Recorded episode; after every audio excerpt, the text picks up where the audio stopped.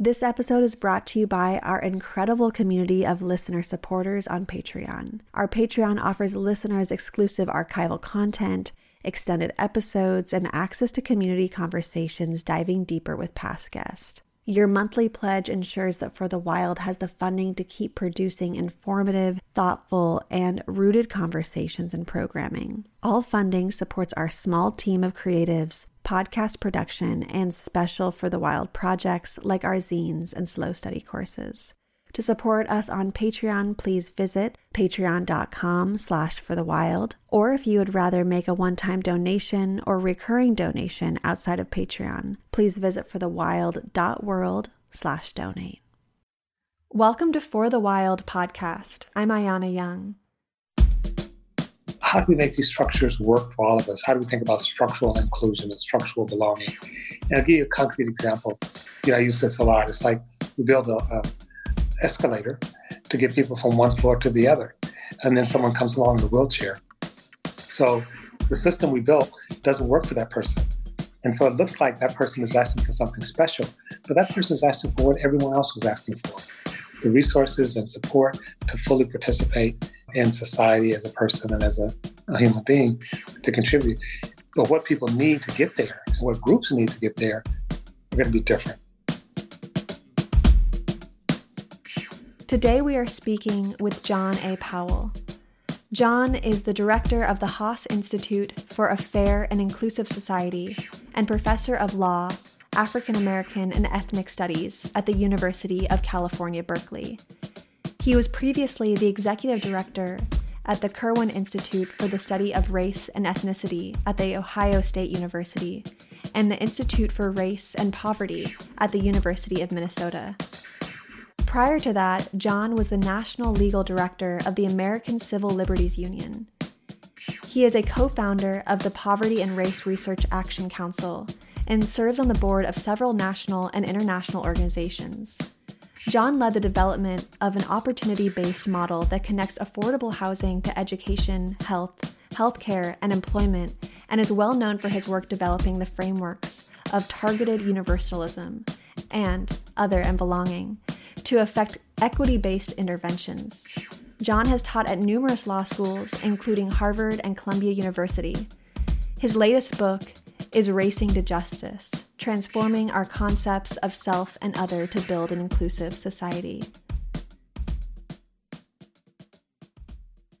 Well, John, thank you so much for joining us today on For the Wild podcast. This is a real treat for so many of us on the team that have been really looking forward to this conversation. Well, thanks for having me. Thanks for doing this. So, what I've been learning is that much of your work focuses on the acts and practices of othering and belonging. So, I'm hoping to ease ourselves into this conversation. You could begin by clarifying the terminology of othering and belonging, and then more specifically, speak to the difference between othering at a personal or individual level versus at the institutional level or through structures of power? Well, thanks for the question. So, othering um, is any practice that denies someone their full humanity uh, and their dignity. So, it's based on the assumption that either we're better than certain people or certain people are irrelevant. And as extreme, it also suggests some people are dangerous. Uh, and so the, we believe that the other is somehow a threat to our way of life, who we are, our economy. Uh, that's an extreme form of othering. And uh, out of that, oftentimes come violence. So, uh, the thing about othering, which is both interesting and useful, is that it applies across the board. So, you're looking at race, gender, sexual orientation, disability, uh, religion, and, and many others.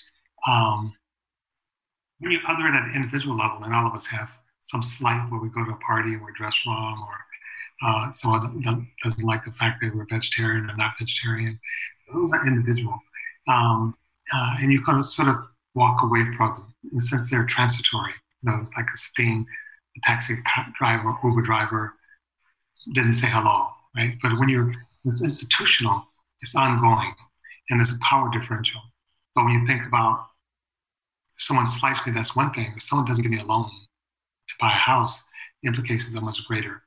If someone doesn't return my phone call, that's one thing. But if the police grab me in the middle of the street, it's quite different. So we live in institutions, and most of us uh, don't have that, many, that much contact with other people. But we do have a lot of contact with institutions. And so much of the arrangement of othering in the United States, is, at least until recently, has been through institutions. There's also interpersonal, and there's also the intrapersonal, which is that there's times we other aspects of ourselves. And so there may be a part of myself that I don't acknowledge, or if I do acknowledge, I beat up on it, maybe appropriately because I'm trying to change. But um, it's a problem when we don't see the full humanity of full life expression across the board. And I oftentimes say the intervention for othering is not saming. So some people go from, well, no, we're all just human beings. We're all human beings. I wouldn't say we're just human beings. Uh, we have uh, much, we're symbolic animals. Uh, we're spiritual animals. We're animals, but we're spiritual and symbolic. And the symbols we organize around are not all the same, and they're important to us. So um, the Jewish religion just celebrated Seder. Many of us don't know what Seder even means. And so part of belonging and really seeing people requires actually also seeing their differences. And the differences may not be categorical, that is, they're not they're born with them and they shift, but we do have differences. And so to really counter othering and embrace belonging, we have to also acknowledge that people have differences. So, the creation of the United States and the concept of America or American has historically relied on the process of othering in order to define itself. However, some might point out that this is much more visible in the presence of the current administration. And you've pointed out that globally, ethno nationalism, for example, is on the rise, which leads me to think about how, in the aftermath of Trump's inauguration, many were quick to hone in on economic disenfranchisement as the catalyst for his success. But this conclusion fails to take into account the global rise of many Trump like figures and ethno nationalist groups. So I'm wondering if you could speak to this period of global anxiety and perhaps how othering engages with, but also acts separate from economic change. Sure. There are many things that are causing both dislocation in our society and our world today. And there's issues around, certainly there's issues around economy, but I would argue that broadly speaking, what I call four tracks. One, climate change. Two, technology. Three, globalization. And four, demographics. Could add economics in there, but I don't think it's necessary. These dynamics are happening all over the world. That is globalization, climate change, demographic concern, and um, technology. So when we're exposed to a lot of change, it actually creates uh, anxiety at the biological level. That's true for any mammal. So if you take any mammal and change their environment a lot, it puts stress or anxiety onto their uh, system. And because we're symbolic animals, um, it's um, we actually live in stories. And so when this anxiety starts happening, we don't know how to react to it until we have a story. And there are two dominant stories. One is what I call a bridging story. One is what I call a breaking story and a breaking story, and they used to tell by the leadership of a, of a movement or a country, someone that people look up to. People can't figure this out all on their own. And so the breaking story is that these changes are threatening, and particularly the change, demographic change or possible demographic change. And one of the responses is we're going to stop this change. We're going to stop the demographics. We're going to restore safety. Uh, the world is scary, there's uncertainty. So you literally want authority. You want someone who's authoritative who can say without questions that things are going to be okay. And um, so that's a lot of what's happening around the world, that the whole world is experiencing globalization, technology, the environment, and concerned about demographics. The whole world is not experiencing economic crisis. In fact, the United States, in some measures, not experiencing economic crisis. It's experiencing inequality crisis, but not an economic crisis um, economy, by most measures, are doing quite well, and was doing quite well during 2016 election. Also, if you look at the data, the people who voted for Trump, uh, the white upper, upper middle class, Trump's base was very white, but the white upper middle class voted for him. So it wasn't just uh, you know high school dropouts or poor people, and it's almost across the board. Uh, white women voted for him, white millennials voted for him. He uh, tapped into deep, profound white anxiety. Uh, and that's not the only anxiety there is, but he tapped into that. Uh, in that white anxiety is also anxiety about not just the changing demographics, but people reflectively think of this as a Christian country, and so it's like, well, there are the Muslims. And again, so the breaking story, those people are direct to you. The bridging story would be, yes, the world is changing, uh, technology is changing, but you're going to have a place in it. Your life's going to have meaning in it. You're going to be okay. And we bridge with people by listening to their dreams, also by listening to their suffering. And through that, we experience a shared humanity. And um, before Trump, a lot of the breaking was strategic but subliminal. You know, you, so for example, George Bush talked about Willie Horton, or um, Ronald Reagan talked about the welfare queen. Everyone sort of knew they were talking about black people, but what Trump does is doesn't talk about just people. He talks about those people coming from the border. He's it's, it's a central part of his thing. He actually attacks Muslims. He surrounds himself with people who have a long history of being explicitly racist, uh, who believe in the hierarchy of beings and believe white people are at the top of the food chain. So, yes, he's actually said things that people may have felt a little bit, uh, but instead of offering a world where we share it with others, he's saying America first. We're taking you back to a past that never was. And this past is implicitly when white people when there weren't many people of color, when there wasn't a Barack Obama. And in a sense, this past never existed. This never was a white country. There were native people here when the uh, Spanish or Columbus landed. So the, the point is, is that these are stories and we live in stories and, and it's not just reflecting what we're experiencing it helps shape what we experience and who we are. Thinking about Trump and the specificities of our country and culture, I'm especially attuned to the power of language when it comes to both the act of othering and the rise of fascism. All dictators understand the weight of words in shaping our understanding and perception of reality, or perhaps non reality. And I think of Hannah Arendt, the political philosopher who also fled Nazi Germany, who wrote The Origins of Totalitarianism. And she wrote, quote, the ideal subject of totalitarian rule is not the convinced Nazi or the dedicated communist, but people for whom the distinction between fact and fiction, true and false, no longer exist. End quote.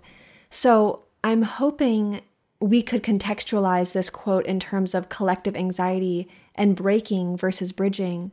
You know, how can bridging and the language of belonging serve as an antidote to what Arendt references? I'm a student of hers as well, and I think she's right in terms. She actually says also one of the first things that die in authoritarian government is the truth, and I think it's been well documented that um, Trump lies profusely. He's, he's a habitual liar. It's also interesting that his base essentially doesn't care. I mean, sometimes they literally interview people and they say, "Do you know?" And they say, "Well, yeah, we know he lies."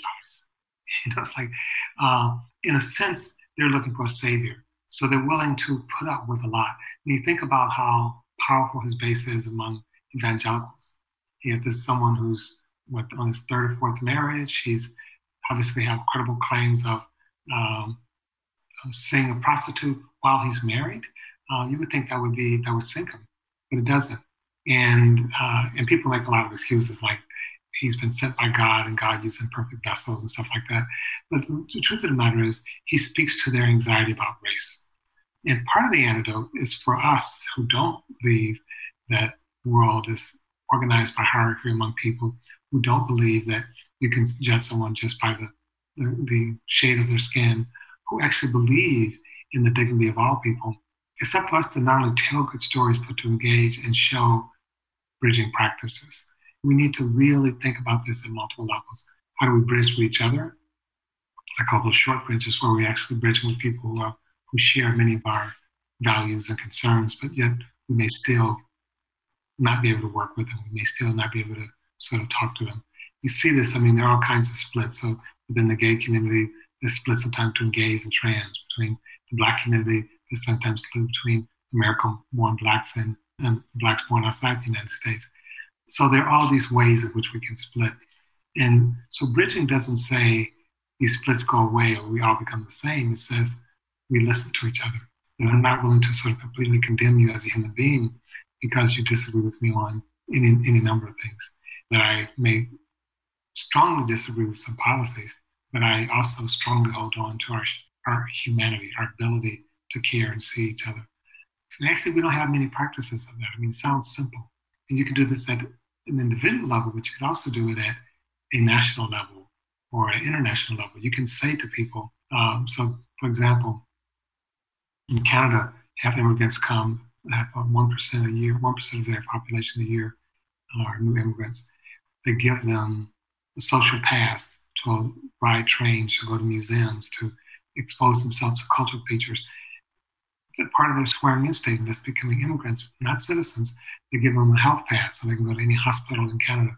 Those are institutional ways of saying you belong. The, the, the way the police representing the state interact with citizens, do people feel like this is my police or this is somebody else's police? The way we sort of organize money, uh, we literally say to certain groups, either you don't have access to money or it's going to cost you a lot more money to have access to money. When we, you know, up until recently, I think of someone like Tiger Woods, when he started playing golf, uh, there were a number of golf courses he couldn't go to because blacks weren't allowed. Some of them women aren't allowed. So these are institutional. And we have to sort of address those, but we also have to be willing to bridge, even with people who are on the other side, who are involved with these things.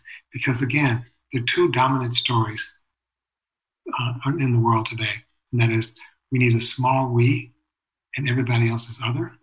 And basically, we're better than other people. And we need to protect ourselves from those other people. Uh, and so we have a small we, and that's what Trump represents America as a small we. And then there's, there's a large we, which recognizes that we're connected not only to each other, but people outside the country. We're connected to the earth. We have a relationship that's not hierarchical, uh, and we need stories about a large we. And so those are the two dominant competing narratives right now, where they have a small we, ethnic nationalism, authoritarian, where they have a, a large we. And the promise of a large we in the past had been globalization. But globalization, the way it actually developed, became a bank for the elites. The idea, and it, showed no respect for the local. So it made some serious mistakes. But it's what one author calls globalization minus, you know, meaning, in a sense, minus the people. But can we have a different kind of globalization where our structures actually serve people and we still also respect the local? So those are the big challenges, but we haven't resolved which way we're going to go. I guess is for a while we're going to be doing both.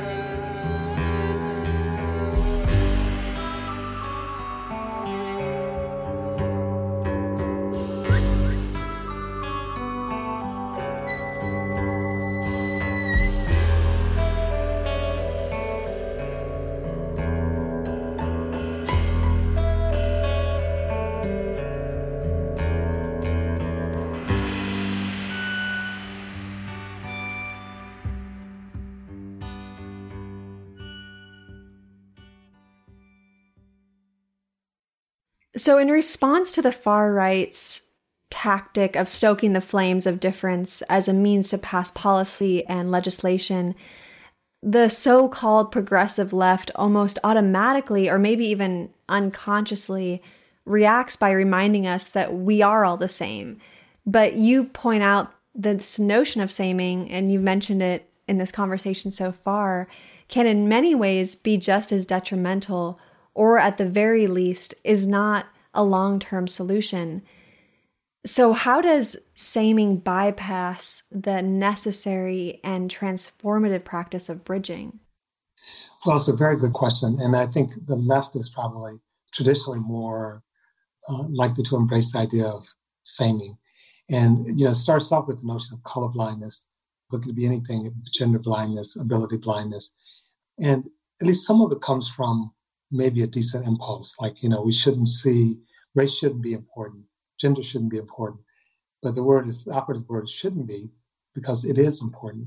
And we know both at the conscious and unconscious level, uh, most Americans, uh, even quote unquote white Americans who grew up in all white areas, obsessed with race. Think about it at unconscious level all the time. One of the first things the unconscious does when it meets a person is categorize them by race, faster than the conscious can even come online. And not just categorize, it actually affects our behavior. And so part of the problem, you think about Black Lives Matter, when people say all lives matter. yes, of course, all lives matter, but all lives are not being shot down by the police. As far as I know, in the last several years, there hasn't been one white person who complained they were shot because they were white. We have this notion of hate crime, which says if everybody was the same in every situation, we wouldn't have hate crimes. But when you hurt someone because of their sexual orientation, it's a double hurt. It's the hurt, the physical hurt, and it's also the emotional and psychological hurt. And we can recognize that. And so the charge that we're all the same, while sounding good, actually erases some people uh, and erases the needs and the context and the situation of those people. Because when we say we're all the same, the assumption is we're all the same as me, the dominant group and and which means I don't have to pay attention to your particularities or your needs, uh, which is a, a, sort of a soft, soft, form of bigotry, if you will. Mm-hmm.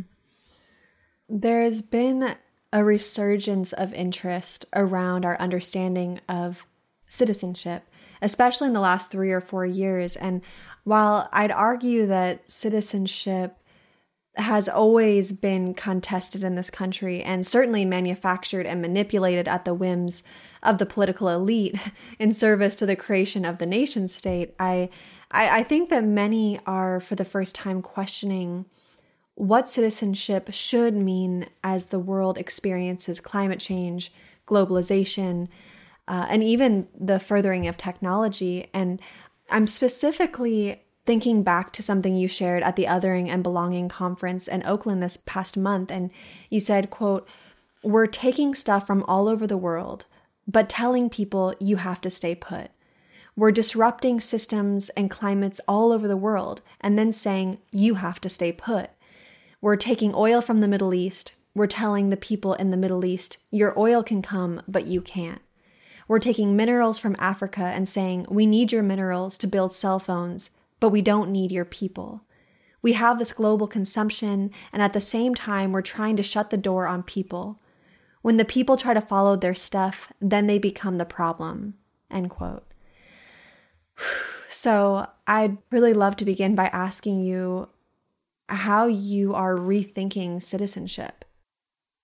That's a great question. I mean, you, you know, these the concept of citizenship, in really many terms, people have been citizens of countries for a long time, but it's taken on particular meaning only the last couple hundred years, where because you know in ancient England or France, people were subjects and they didn't have much in the way of rights. And the, the Magna Carta was a big step forward in saying no, people have rights uh, and they should be respected.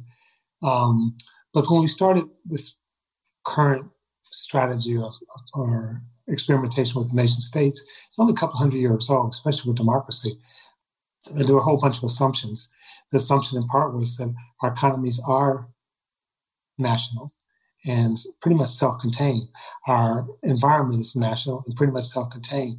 So the idea of boundedness to some extent made sense. Never completely made sense, but it made, to some extent made sense.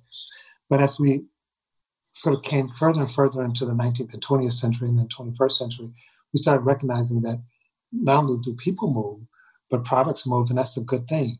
If you think about human beings, I mean, if we didn't move, we'd all still be in, in East Africa. Human beings move. That's, you know, and we move for opportunity. People didn't leave Africa because they want to go explore Europe. They left Africa because their conditions changed in terms of food and climate. Uh, people follow opportunity. So all of us have long had a history of moving. What we've done um, in the United States and, and around the world is we've actually tried to extract the benefit of movement for things, for the benefit of the elites, but then tell people they can't move. Now, when you think about it, it's interesting because the European experiment was just the opposite. Or they said things can move, but so can people. So they made their borders more porous. And so we're trying to have it both ways. Where we say we want all the technology around the world, we want all the minerals, we want all the stuff, but we don't want the people. That creates a structural imbalance and a structural inequality. And in some sense, we're denying the fact that for even for people to begin to think about staying, they need their stuff. They need the benefit of this, their stuff. And so we have this argument from economists for you know m- much of 100 years saying it's better when we have open doors, when we trade together. And that may be true, but it's better for whom?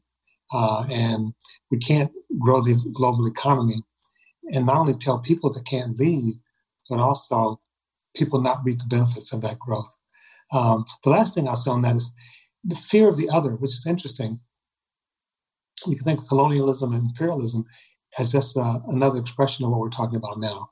That is, we go to someone's country, we disrupt their land, we disrupt their culture, we disrupt their identity. What conservatives are worried about now is that people are coming to our country, quote unquote, and they're disrupting our identity, disrupting our land. Uh, and, you know, it's, it's, the same argument. It's the same as that we don't want to be disrupted. We don't want our identities. No one ever did. you know, uh, people in Africa didn't want that. People in Latin America didn't want that. But we've already done it. And we've done it to the benefit of certain countries. Uh, so the concern, to some extent, makes sense that people are feeling anxious about all the change. The solution, though, is not a real solution. The that dynamics that's creating that disability or that dis, disequilibrium is going to continue even if we were capable of building borders, even if we were capable of building walls. Uh, so part of the thing is we need a new way of thinking about citizenship. Uh, we need a way where there's some parallel between stuff and people. Uh, we need to recognize that we need a way of sharing the earth with all people and with the rest of the earth. And it's not the United States has this corner. I mean, we have bases literally all over the world uh, we sort of see the world as our playground. And then as yet we have this this idea that, and under Trump at least, uh, America is only for really white Europeans.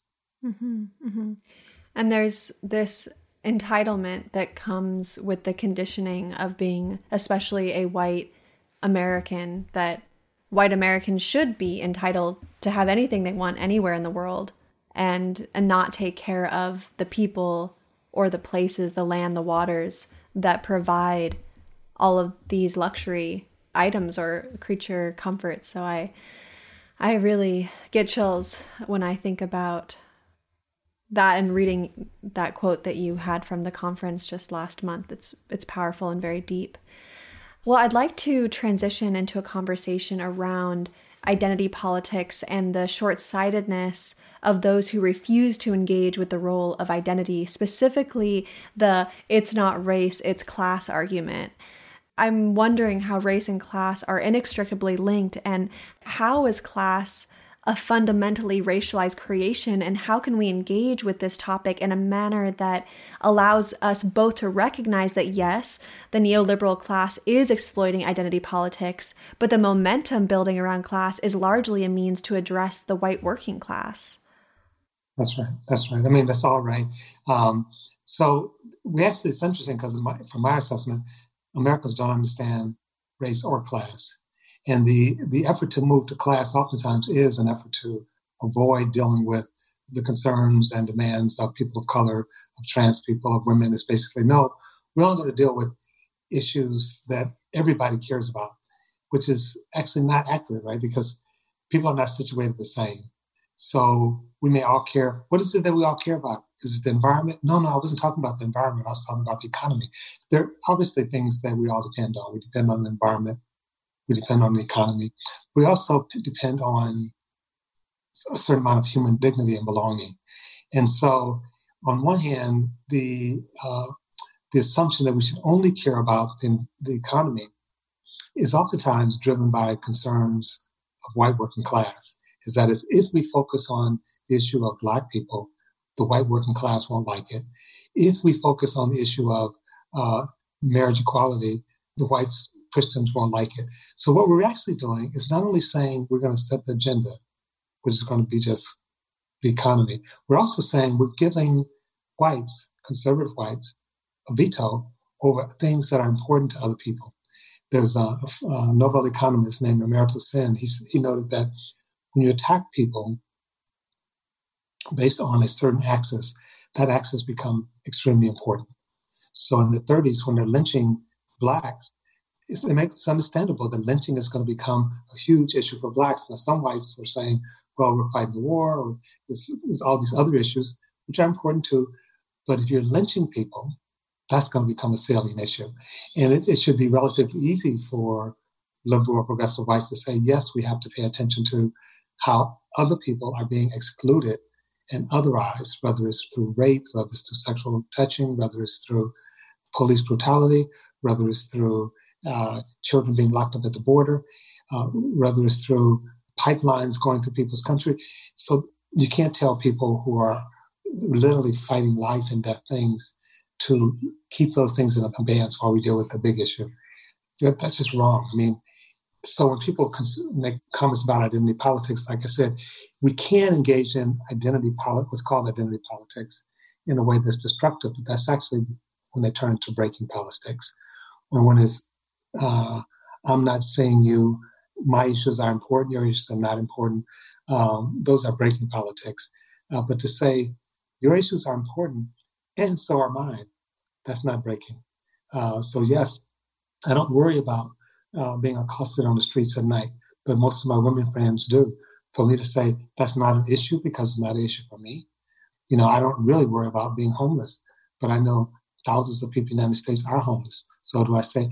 I mean, part of it is kind of a, a group-based egotism. I only care about what affects me directly, and that's all you should care about too. Um, and I hope that the Democratic Party, in essence, have matured enough because, frankly, its running away from race was not simply saying the economy is most important. When it started doing that, when they saw how the Republicans were effectively using race. So it'd be one thing if race or some of these issues weren't on the table, but they're on the table, but it's only being used by one side. The other side, Democrats largely, have been afraid. It's like, no, we can't talk about that. They can talk about it. They are talking about it. But if we talk about it, we'll get blasted by our white base. And that says you haven't developed your white base well. You should, and increasingly, um, shouldn't feel threatened because people of color are doing better.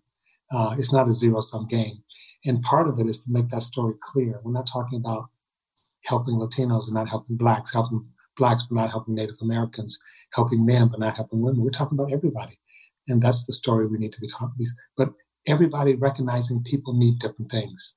So not everybody's going to do one thing because one thing is not going to affect everybody in a, in a, positive way. So we have to be much more attentive as to how people are situated. Uh, and I refer to that as targeted universalism.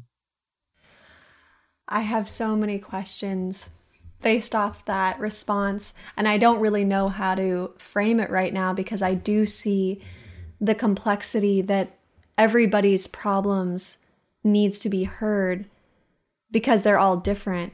I it's hard to say that there is a hierarchy of issues, but I think probably there is. But who gets to decide that?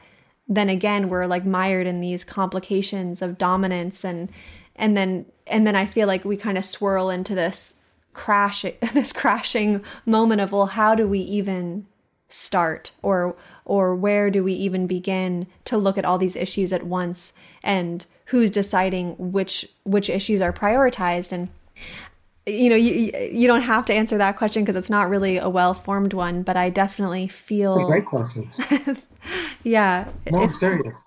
You know, I mean, I think part of it is you don't prioritize. But here, here's the thing: people who are most marginal, we have to make sure their stories are centered. Mm-hmm. We have to make sure they're practice centered. So when you have a meeting, for example, oftentimes I live in Berkeley.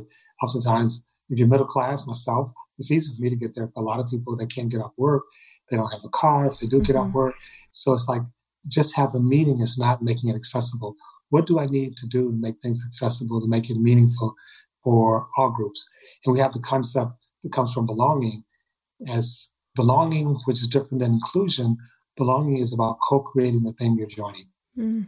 So yes, some groups have a history of actually having a big voice. We're not saying we don't want them to be silent, but we want their voice to step back and let other voices come forward. And so we live in structures and, and how do we make these structures work for all of us? How do we think about structural inclusion and structural belonging? And I'll give you a concrete example. You know, I use this a lot. It's like we build an um, escalator to get people from one floor to the other. And then someone comes along in a wheelchair. So the system we built doesn't work for that person.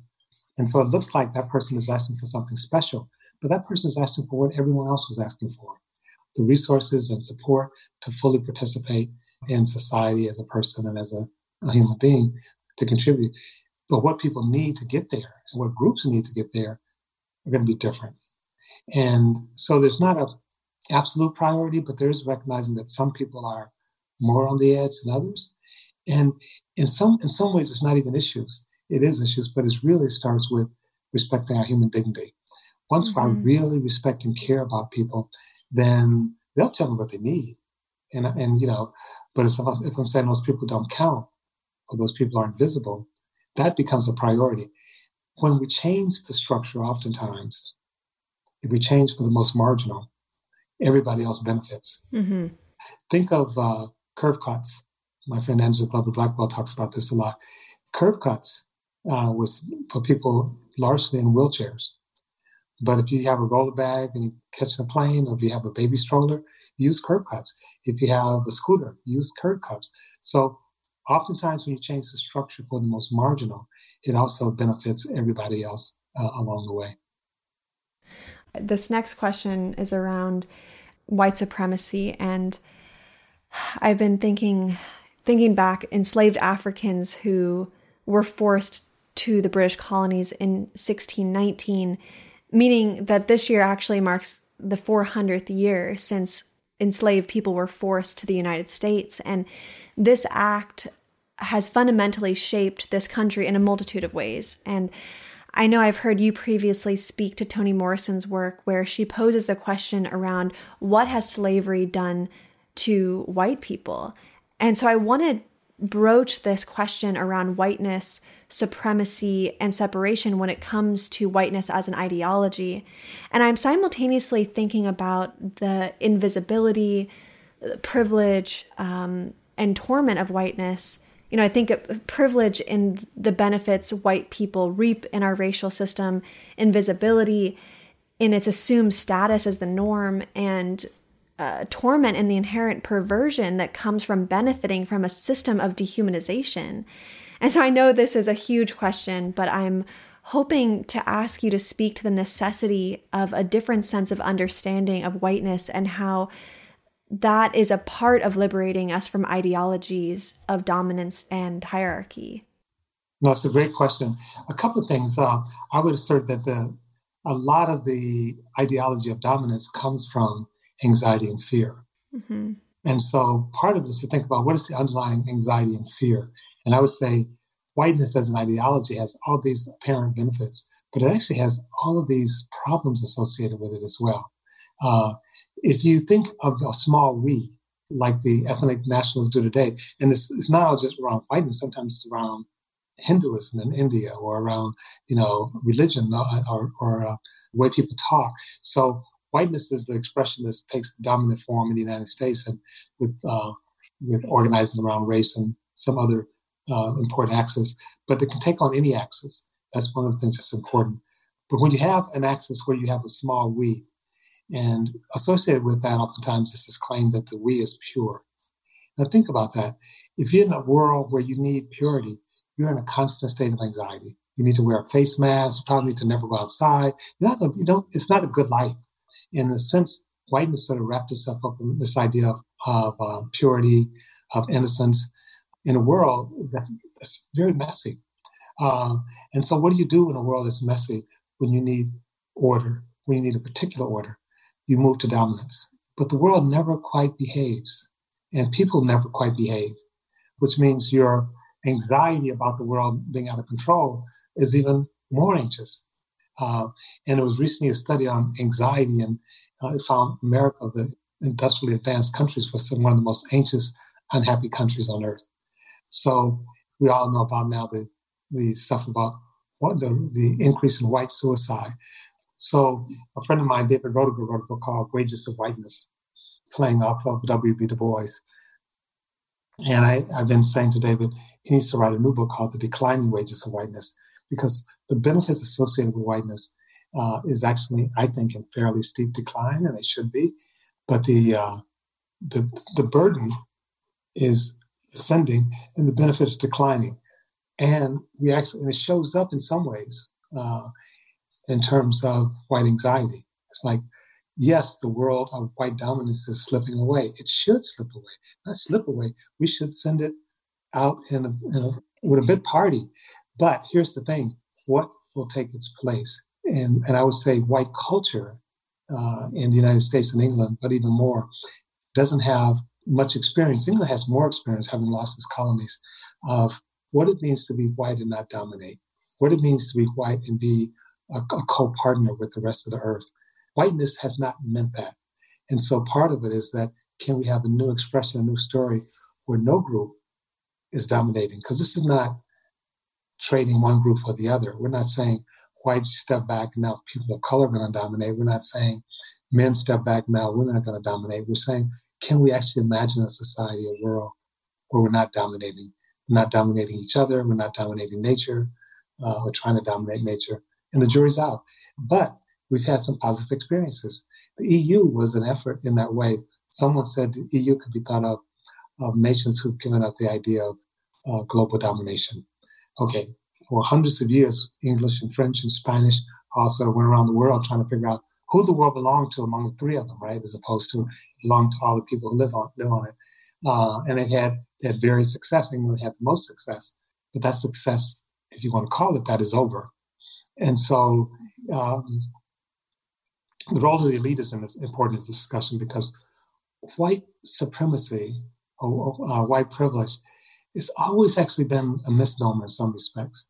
It's only, you could say, a privilege and supreme in relationship to people of color. That may sound obvious, but it, it's not uh, privilege and supremacy in relationship to the elites. In fact, pretty clear the elites consider themselves better than what's called the middle stratum. So what we actually call white people are the middle stratum. And that stratum is being squeezed and should be squeezed. That stratum has been reluctant to identify and work with the people at the very bottom and aspire to be part of the top. Uh, so that's the thing we also have to break that aspiration. It's like, no, you know, we got to actually challenge the top itself, and we have to build a society which all people belong without people being dominated. Now, the good news is a number of whites indicate in some social science research that's where they're leaning. But we don't have a story, we don't have a practice. The numbers are probably around 35, 40%. But how do we get that those numbers up? How do we actually institutionalize that? How do we actually make it real? So we have a again a future where we all belong.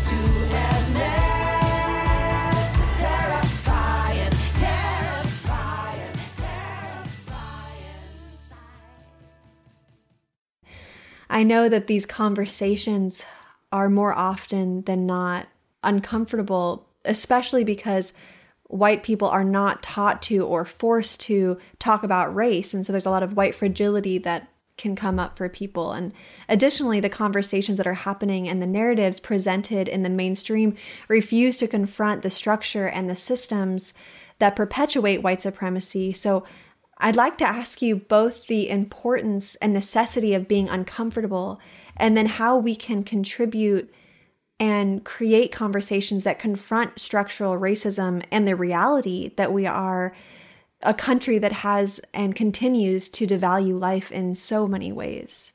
Right. No, I completely agree. I would expand it though, because we need, as this uh, friend says, we need policies, we need practice, we need perception, we, we need stories. So it's not just conversations. We need all of those things happening at the same time. And they're not always sequential. It's not like, well, first I'll figure all this stuff out, then I go out there. A lot of times we're learning what we're doing and and yeah, there's certainly certainly there's more to whiteness than just the anxiety. I totally agree with that. Uh, but the anxiety is, is very deep, and the ideology we see it framed right now. I would say that Trump is an expression of that, and an expression of trying to go back to an imaginary past that can't, that never was and never will be. So when that fails, and it will fail, will it fail in such a way that it destroys the whole planet? Will it, you know, will there be a war? Can there be a, a soft landing? I don't know. In terms of being uncomfortable, two things. There's a, a study um, symbol that people use in the where you have three concentric circles. In the inner circle is complete calm and relaxation, and the next circle, the middle circle, there's some tension, anxiety, discomfort. In the third circle, there's complete panic and anxiety. And what uh, the gist of it is, the generative circle is the middle circle. We're completely at ease, which we need at times, you know, to recharge our body, to heal but then we need to get back out there and learn. You know, if you go to the gym and you never push yourself so that you have any discomfort, it's going to be a long process of getting in shape. So part of it is to have some tension, some discomfort, but enough that you're, again, using a sports or physical analogy, you push your body, but if you push it too much, you rip the muscles. So you want to, you want to, in a sense, control stress. You want some tension, but you don't want it to be where the person is um, actually doing harm. So that's the that's the balance we're trying to get. I often say when people say we want a safe place, I say, but not too safe. You know, you didn't come here to take a nap. Um, but also, there's there's a danger sometimes of people sort of turning on each other and thinking that that, that to be uncomfortable, to essentially break, is a value in and of itself. That that's a, a value of being real, of being and sometimes people defend it. I'm just being real. I'm just telling my story. And I say we all have multiple stories, and we have to decide which one we're going to share and what and why we're sharing it. And so the goal is not to make people comfortable, but the goal should not be to just to attack people either. And I oftentimes say be hard on structures and soft on people.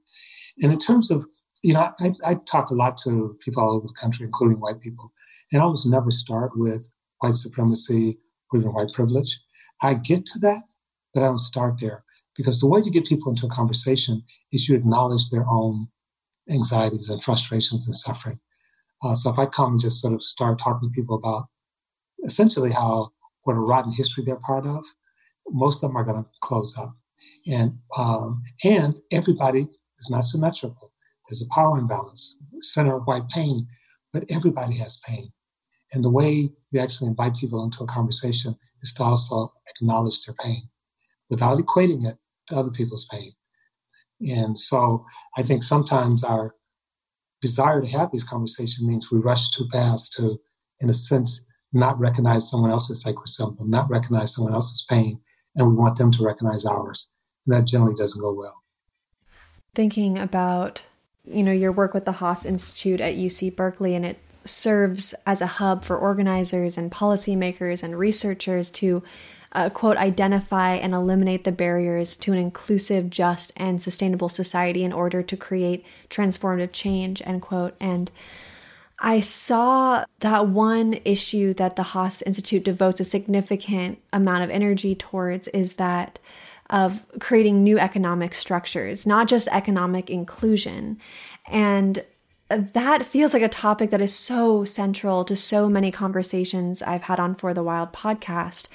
So I'm curious to hear you speak on how it is possible to simultaneously incorporate systematically disenfranchise communities into the economic system while also navigating this understanding that we're moving into an era where we'll see mass ecological collapse due to that same economic system. So, how do we foster economic well being for communities, especially with the understanding that belonging is indeed impacted by economic structures while ensuring we do not support the continuation of catastrophic capitalism? That's, well, again, another great question. Joseph Stiglitz basically said our current economic crisis is not economic, it's political. And by that he means we've made choices. Uh, there's no such thing as a free market. Uh, all markets are regulated and should be regulated. And they can be overregulated, they, they can be underregulated, they can be regulated badly, they can be but they can't. I mean, without regulations, we don't have money. Money is only an agreement that comes from a regulation. Most people don't, you know, remember that that you have money in your pocket, you have a regulated part of the regulated economy in your pocket. And the question is, how do we actually make it work for everyone? And not just ultimately everyone in the United States, but everyone in the world. Uh, by some accounts, our current aspirations in terms of use of natural resources, uh, the, the, way we use natural resources to, in a sustainable way requires at least 1.5 planets. We only have one. So what happens to the 0.5? And that number is probably going up. And so part of it is to think about not just communities, but that's certainly important, but also think about the planet. And the fact that we have a seen number and growing number of billionaires is also problematic in the sense that uh, oftentimes that money from not just individuals, but corporations distort the whole political economy lobbying. You know, it's interesting when corporations were first stripped of their uh, government uh, credentials because at the early part of the United States, corporations were an extension of the government. And, um, and then in the 1830s, they started moving away from that. And one of the first Supreme Court cases that dealt with that said, okay, we're going to create this space where government and corporations are separate. But corporations will never be able to influence the political structure. That was that was the Supreme Court saying that, and because they were saying even then in the 1830s, we recognize that they're allowed to influence the political structure, they have unfair advantage. They have the concentration of money, a lot of which is not theirs. They live forever. They can be strategic in a different way. Uh, so you've actually structuring. It's like structuring a basketball team where one team has two players, and the other has six. And they say go play ball. So corporations are not necessarily bad in of themselves, but the way we structure them is, is extremely problematic. We, we institutionalize greed and irresponsibility and lack of accountability, especially at the financial sector, especially when we look at what's happening, what's coming out of Wall Street. So in some way, the, the credit market is even more ferocious than uh, other markets. John, this has been such an incredible conversation, and I feel like I could speak with you for hours. If there's anything that hadn't been mentioned or asked by me that you want to make sure is uh, mention at this time, please, um, the floor is yours. Well, I'll just say, first of all, thank you and, and thank your audience. Uh, we'll add one thing. Part of the anxiety that people are experiencing is not just a larger we, but also a new we. We're becoming new beings. That may sound odd, uh, but if you look historically, who it means to be a person, what it means to be a person, has con- continuously changed. When change happens at a rapid rate, you oftentimes have mass hysteria because people don't change easily. Uh, and you need something to help people with the change. Sometimes it's religion, sometimes it's a story, sometimes it's a uh, practice. We're experiencing that on a global level right now. So, what it means to be white, what it means to be black, what it means to be gay, what it means to be an American, all those things are going to be renegotiated. And, and it's just Trump is trying to renegotiate them. He's saying what it means to be American is to be essentially racist, is to be xenophobic, is to be uh, sexist. That's what being American means. Some people buy into that we need a, not an alternative vision. I would say again, 15, 20 years from now, if people can reflect back, people will be different than they are now. Not just individually, but but, uh, but groups and our relationships will be different. Um, that's both scary, but it's also an incredible opportunity. So I think uh, when I talk to my students about how to become a bridge to this future, because the alternative future, where we break from each other, where we deny our interconnectedness, or we deny our relationship with each other and with the planet means that uh, we may not have a future.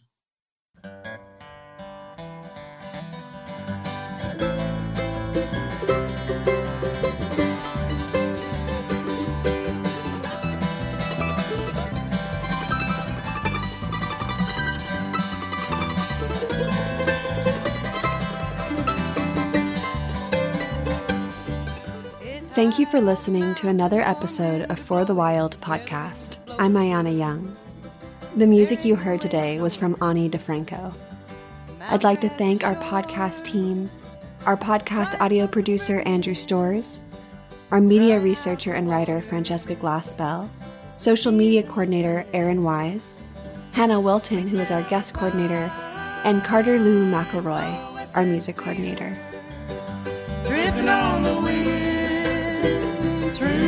like a river.